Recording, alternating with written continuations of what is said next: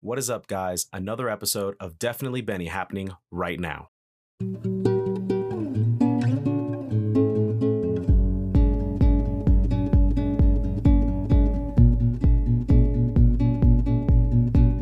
What is up, everyone? I hope everyone had an amazing holiday season. Happy holidays and happy New Year's to everyone out there. Had to take a little bit of a hiatus as I was traveling to the Caribbean and to Las Vegas and to a couple other places to visit with family and friends. And so I hope everyone out there had a great holiday season as we come back up into the new year. And I want to talk about something that is particularly pertinent to New Year's today, and that is the New Year's resolution. Let's get started.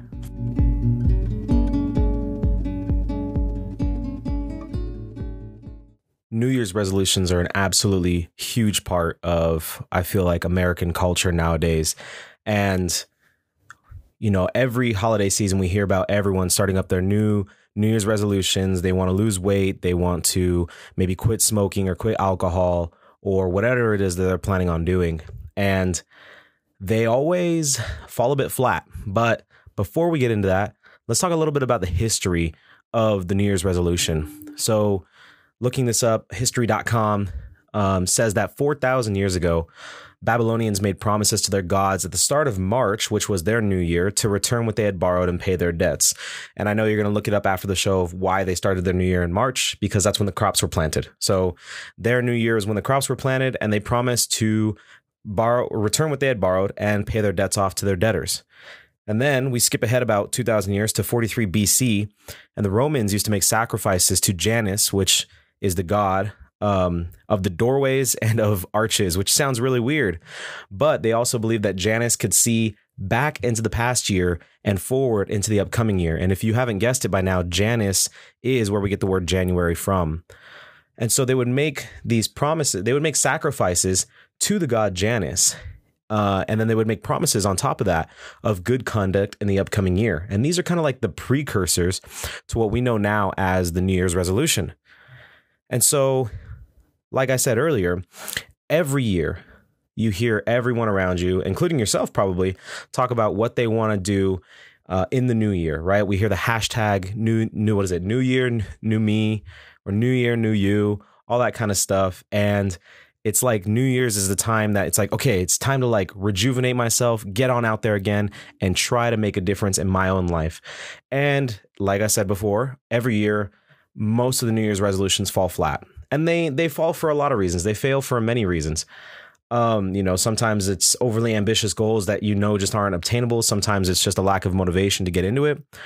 But one particular thing I want to focus on today, just for a little bit, is this thought that I had when I was thinking of New Year's resolutions just a couple of hours ago, actually. And it is the old saying of how do you eat an elephant? Well, you eat it one bite at a time.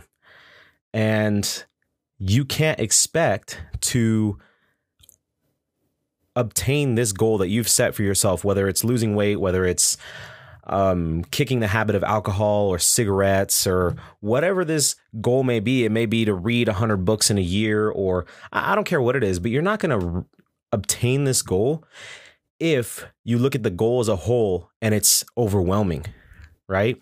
You don't look at a giant 64 ounce porterhouse if that's even possible. and if you're into meat, but you don't look at a giant steak and say, "Oh, I'm going to eat this all in one bite." No, you eat it one bite at a time. And you keep eating it one bite at a time until it's finished, right?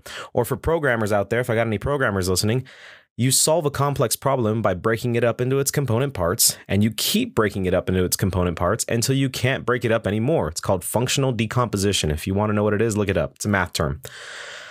But if you take this kind of mindset into setting your New Year's resolutions, it changes the game.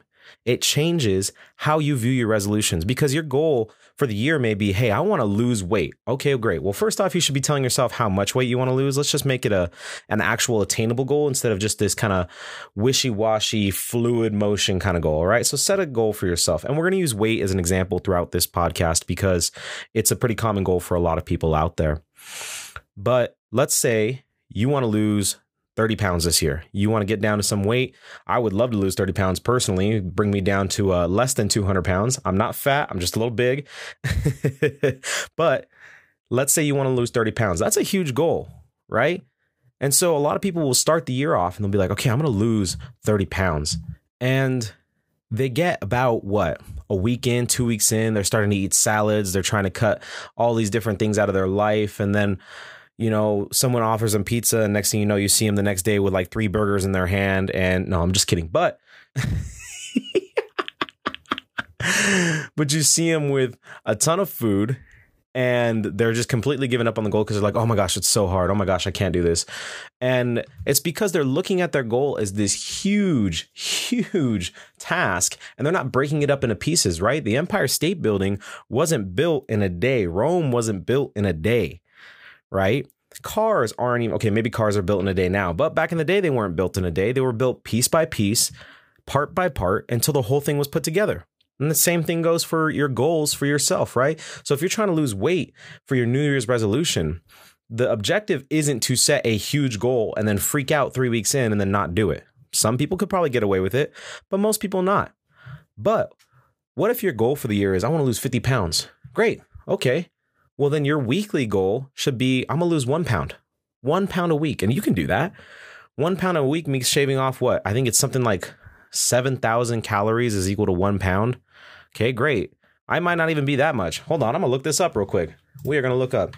Oh, move the, ca- the microphone. How many calories in a pound? 3,500 calories equals about one pound. Great. Okay, 3,500 calories. That means your daily goal is just to shave off 700, or sorry, not 700. Wow, my mouth has gone out the window. 500 calories a day. And that's not that hard. 500 calories a day, that's like just cutting down every meal by a couple pieces of food so that way you don't eat as much. Drink a little bit more water, right? So you have this big goal, 50 pounds for the year. You have a, you know, probably a monthly goal. Okay, 5 pounds per month, which means you'll actually be done in 10 months. Okay, great. 1 pound a week, you know, and then maybe plus or minus a couple calories so that way you lose a little bit more. And then per day, you're like, okay, great the goal for today is just don't drink soda. don't drink uh, you know, anything sugary. Maybe cut out the candy. You start setting these really attainable, really easy daily and weekly goals, these small goals that are actually obtainable. Right. And when you start to do that, you start to see the, success, the, the success. And so you start to push forward more. Right. So you're setting a 50 pound goal, but your weekly goal for this week is I'm just going to give up the soda. Okay, you start drinking a little bit more water. Next thing you know, you've lost a pound already. And that's your weekly goal. Boom. You already hit it. And you weren't even doing anything. You were just trying to cut out one thing. Okay, the next thing you do, okay, I'm gonna stop eating candy this week. Boom, there's another 3,500 calories that you just lost. And you keep setting these small incremental goals. Okay, this week I'm just going to eat a little bit healthier. You know, maybe have a salad for one of my meals instead of a big steak, or or maybe don't go out for fast food for lunch on Wednesday, um, and instead I'll bring a lunch with me that's a lot healthier. You know, something like that. You start setting these really small incremental goals, and it does two things. One, like I've said, it's obtainable which means you start getting you start having this feeling of uh, motivation within yourself where you're like oh man i can do this i can actually do this i'm getting somewhere i'm seeing results within my goal Okay. And the second thing that you're doing, and this is vital for any type of New Year's resolution, because almost every New Year's resolution has to do with changing who you are as a person, right? Changing something about yourself, whether it's your weight, maybe it's your mentality, maybe it's, you know, something about um, an addiction or something like that. But whatever it is, it all boils down to a mental component as well. And so your goal may be to lose 50 pounds, but what's really doing is you're setting habits for yourself by doing these small things that are going to set you up for life, right? So your big goal, 50 pounds, your weekly goal is going to help you out more because your weekly goal is just eating a bit healthier every day. Well, that eating a bit healthier is going to turn into a habit that you take with you, not just till the end of the year, but forevermore, or hopefully for years to come. What you should take out of this is no matter what goal you have, setting small, incremental goals throughout the year, whether you want to set a daily goal or a weekly goal or a monthly goal. And my recommendation recommendation is set all three. Set a monthly, weekly, and yearly goal. When you do that, your goals become so much more obtainable. Your New Year's resolutions become actually achievable. You will start to see increased success in whatever it is you're doing. Okay? So get out there, set some goals, and get to work. We'll see you guys next time.